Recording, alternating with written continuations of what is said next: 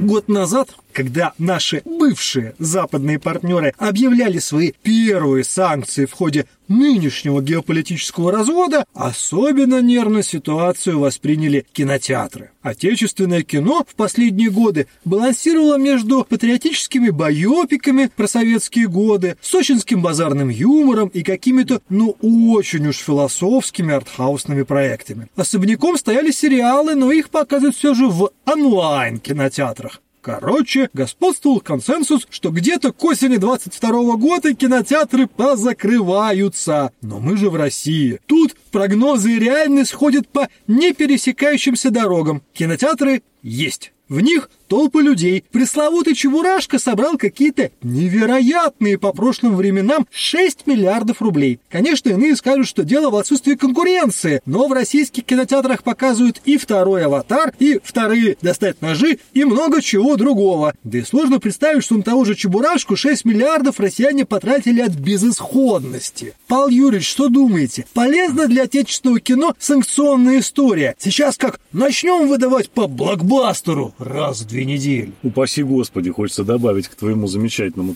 спичу. Ты знаешь, дорогой друг, я, признаться, весь прошлый год провел немножко, вне абсолютно повестки медийной и информационной, связанной с киноиндустрией. Признаюсь тебе, что я не смотрел практически ни один из фильмов, которые за последний год были сняты в России и прошли там с разной степенью успеха. Не потому, что я сноб и не люблю русское кино. Вообще кино — это не самый, наверное, мой любимый вид искусства, скажем так, изобразительного. Я небольшой киноман, но я потратил его этот год на пересмотр, а где-то и открытие для себя старых фильмов, как европейских, так и советских, так и каких-то там ранних российских, которые, условно говоря, когда ты набираешь их в Яндексе, смотреть это кино, не нужно добирать онлайн бесплатно в хорошем качестве, те и так его покажут бесплатно. То есть это вот такой показатель интересный. И ты знаешь, друг мой, я скажу тебе, что очень много классного кино в нашей стране было снято как раз вне вот этого парадигмы попытаться сделать блокбастер, попытаться сделать какое-то большое, дорогое кино с эффектами, масштабным привлечением кучи разных актеров, там, современных, звездных и так далее. Зачастую очень хорошие фильмы делаются фактически на коленке, очень хорошие фильмы, интересные своим сюжетом, не требуют большого количества компьютерных эффектов, создания неких там аватаров, чебурашек и так далее. Честно говоря, когда мне говорят что-то про российское кино, я в него всегда скорее верю, вне зависимости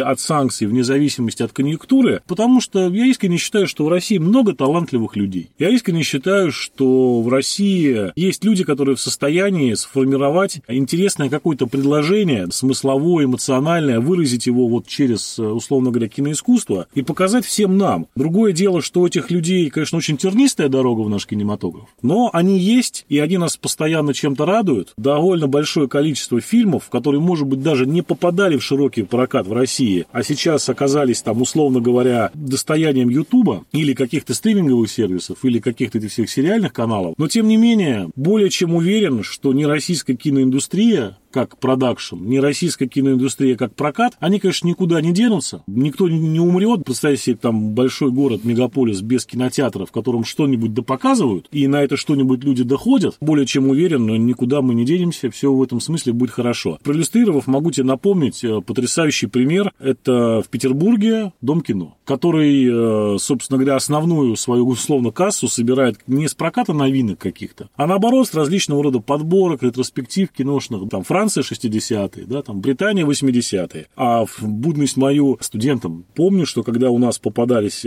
пары на субботние дни, мы с моими коллегами очень любили прогуливать их в Доме кино, потому что для студентов на первые сеансы, там, по-моему, в 10 утра... 30 рублей. Да, то есть там были какие-то копеечные совершенно, и помню, что, наверное, мы туда приходили и спали там, наверное, так вот раз 70 я посмотрел фильм «Морозко» таким образом. Да, вот. Поэтому, знаешь, никуда кинотеатры не денутся, все будет хорошо, и переживать на эту тему не стоит. Ну вот смотри, я не претендую на статус, ни, упаси боже, ни кинокритика, ни киноэксперта, ни творца киноиндустрии, но, тем не менее, какой-никакой насмотренностью и, возможно, чуть-чуть повыше среднестатистической обладаю. И, среди прочего, есть за мной такой грешок смотреть, что называется, иностранное кино экзотического происхождения. Я смотрел и индийские научно-фантастические боевики, точнее, антинаучно-танцевальные. Угу. Я смотрел... Филиппинскую драму. Да, я смотрел знаменитую филиппинскую драму, я смотрел там колумбийские триллеры, какие-то там гватемальские... А скажи, пожалуйста, африканское кино, вот это знаменитое, надеюсь, эти боевики и хорроры. Нолливуд, в общем-то, не чужд мне в какой-то степени. Да. Ну, среди прочего, конечно же, я смотрел китайское кино, которое, что греха таить, оно постепенно проникает в российское медиапространство, и осмелюсь заметить, опять же, дорогие слушатели и подписчики, учтите, что это не профессиональное, не экспертное мнение, это моя вкусовщина, не более того. Китайское кино с точки зрения качества картинки во многих аспектах уже не уступает американскому и российскому, потому что я считаю, что у российского кино картинка в последние несколько лет очень качественная. Но с точки зрения содержания, с точки зрения игры актеров, с точки зрения сценариев, это просто кровь из глаз. Причем, что бюджетное кино, но, скажем так, смысловое, что высокобюджетное кино развлекательное. Я не знаю, что этому виной. Может быть, пресловутое цивилизационное отличие Китая от Европы, сомневаюсь. А может быть, диктат коммунистической партии, сомневаюсь. А может быть, просто как раз, в чем я скорее уверен, проблема, что китайцы, они варятся на 90% в культурном плане в собственном соку, и в конечном счете они даже не видят того, что со стороны их киноконтент смотрится странненько. И вот я всерьез боюсь той ситуации, что в России будут снимать кино качественное с точки зрения картинки, это будут очень крутые спецэффекты. Я не удивлюсь, что у нас появится новая плеяда замечательных актеров. Я не удивлюсь, что эти все фильмы будут собирать миллиарды в кинотеатрах. Но вот ощущение странненького оно не будет оставлять. Более того, я даже вижу, что эта тенденция потихоньку появляется. У нас в последние пару лет стали снимать фильмы военно-современного характера про различные приключения наших доблестных воинов в различных заграничных местах, причем зачастую на других жарких континентах. Так вот, снято неплохо, снято интересно с точки зрения качества, но с точки зрения содержания не могу снять шляпу.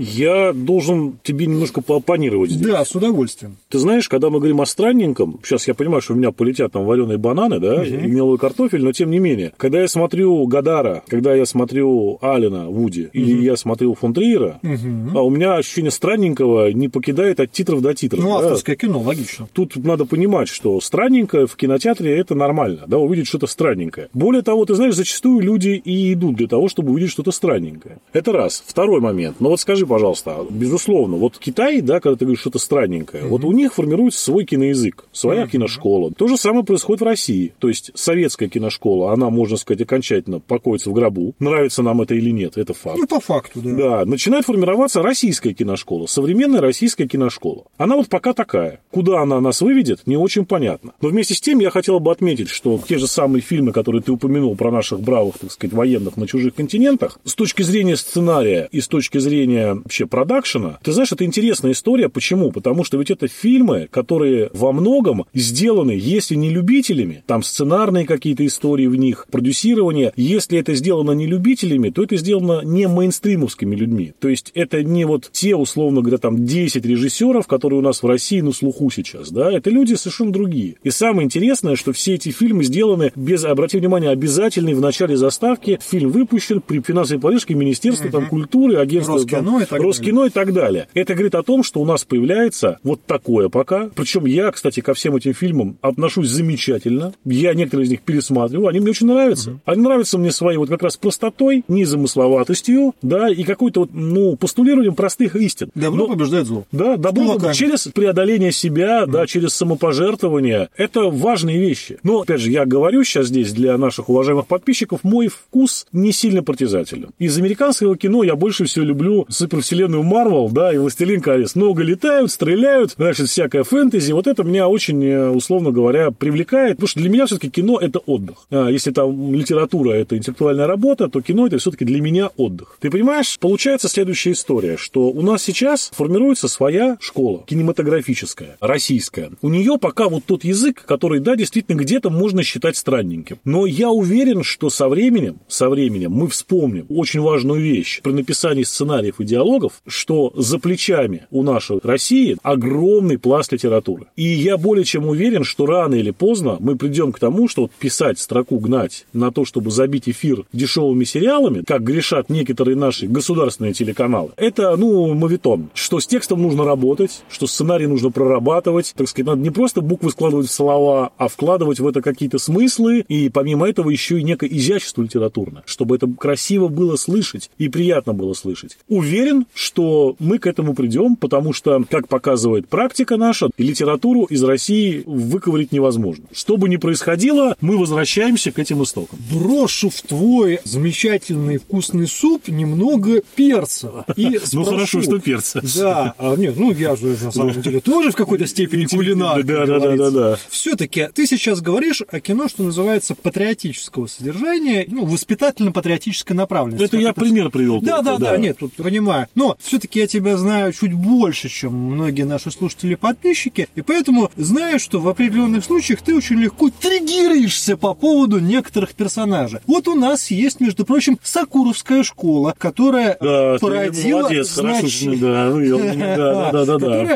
значительное количество молодых режиссеров, молодых актеров, которые снимают, а я очень многие работы этих ребят смотрел, иногда спорная, иногда странненькая, но, тем не менее, достаточно интересное кино, действие которого разворачивается не на далеких континентах жарких, не в Москве среди содержанок на Патриарших, а в регионах нашей великой красивой страны, где показаны простые люди с простыми проблемами. И вот у меня такой вопрос. Как ты считаешь, не будет ли у нас в нынешних условиях ситуации, когда вот это военно-патриотическое кино, оно через колено вот эту всю альтернативную историю молодых провинциальных режиссеров поломает, выкинет их за рубеж, поместив их в определенные списки и скажет: так, ребята, мы снимаем только про то, как добро с кулаками. Ты знаешь, я не боюсь этого по одной простой причине. Потому что кино, даже государственное, пропагандистское какое-то, назовем это таким вот словом, чтобы просто понятно было, и государство как, скажем так, заказчик, они же понимают прекрасно, что невозможно людей кормить одним и тем же. Поэтому они дают деньги и на Чебурашку. Они в том числе дают деньги и Сакурову на съемки его фильмов, да, потому что мы понимаем, что такое кино снять на свои, там, условно говоря, его фильм «Ковчег» без поддержки государства самой широкой невозможно. «Ковчег» — это уже такая совсем уж давняя. Нет, в любом случае сейчас как раз мы понимаем, что фактически все вот эти молодые режиссеры так или иначе они попадают в какие-то программы поддержки, потому что основная проблема-то русского кино, да, в том, что оно практически все некоммерческое. Так скажу, разное. Есть уже весьма... оно появилось,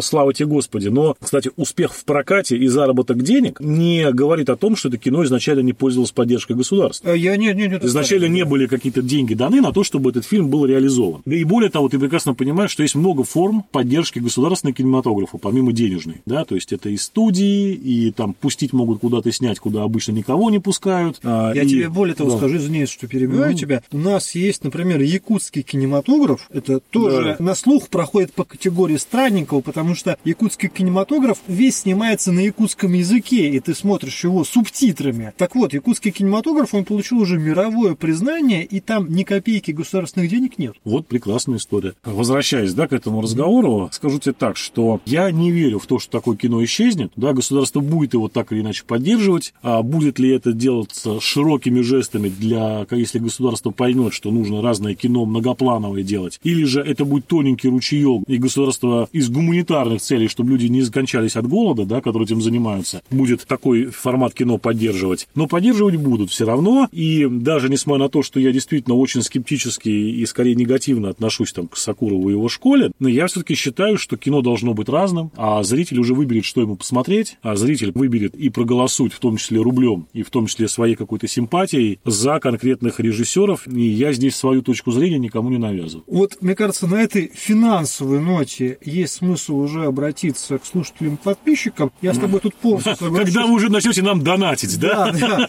я тут с тобой полностью соглашусь, что зритель голосует рублем, и на самом деле могут что угодно рассказывать про то, что там Чебурашка такой-сякой, там эксплуатация советских образов и всего прочего. Кстати, нет, потому что я это смотрел. Но 6 миллиардов, это, простите, 6 это 6 миллиардов. 20 баксов. Это 20 баксов, да. Конечно, конечно. Это во-первых. Во-вторых, на самом деле мы видим, что и фильмы, которые зачастую проходят по категории артхауса, потом, спустя годы, получают признание, по крайней мере, национального масштаба. Если мы возьмем, кстати, фильмы покойного Балабанова, мы увидим, что они получили зачастую признание вопреки их коммерческому успеху. Так вот, дорогие слушатели и подписчики, как вы оцениваете перспективы отечественного кино? Смотрите ли вы отечественный кинопродукт? Считаете ли, что он уже из продукта киносодержащего переходит в фазу большого кино? И каких режиссеров отечественных вы можете назвать в качестве тех, кто вам нравится, кого вы считаете настоящими режиссерами? С вами были Павел Овсянко, Илья Щертков, Потешное радио. До скорых встреч!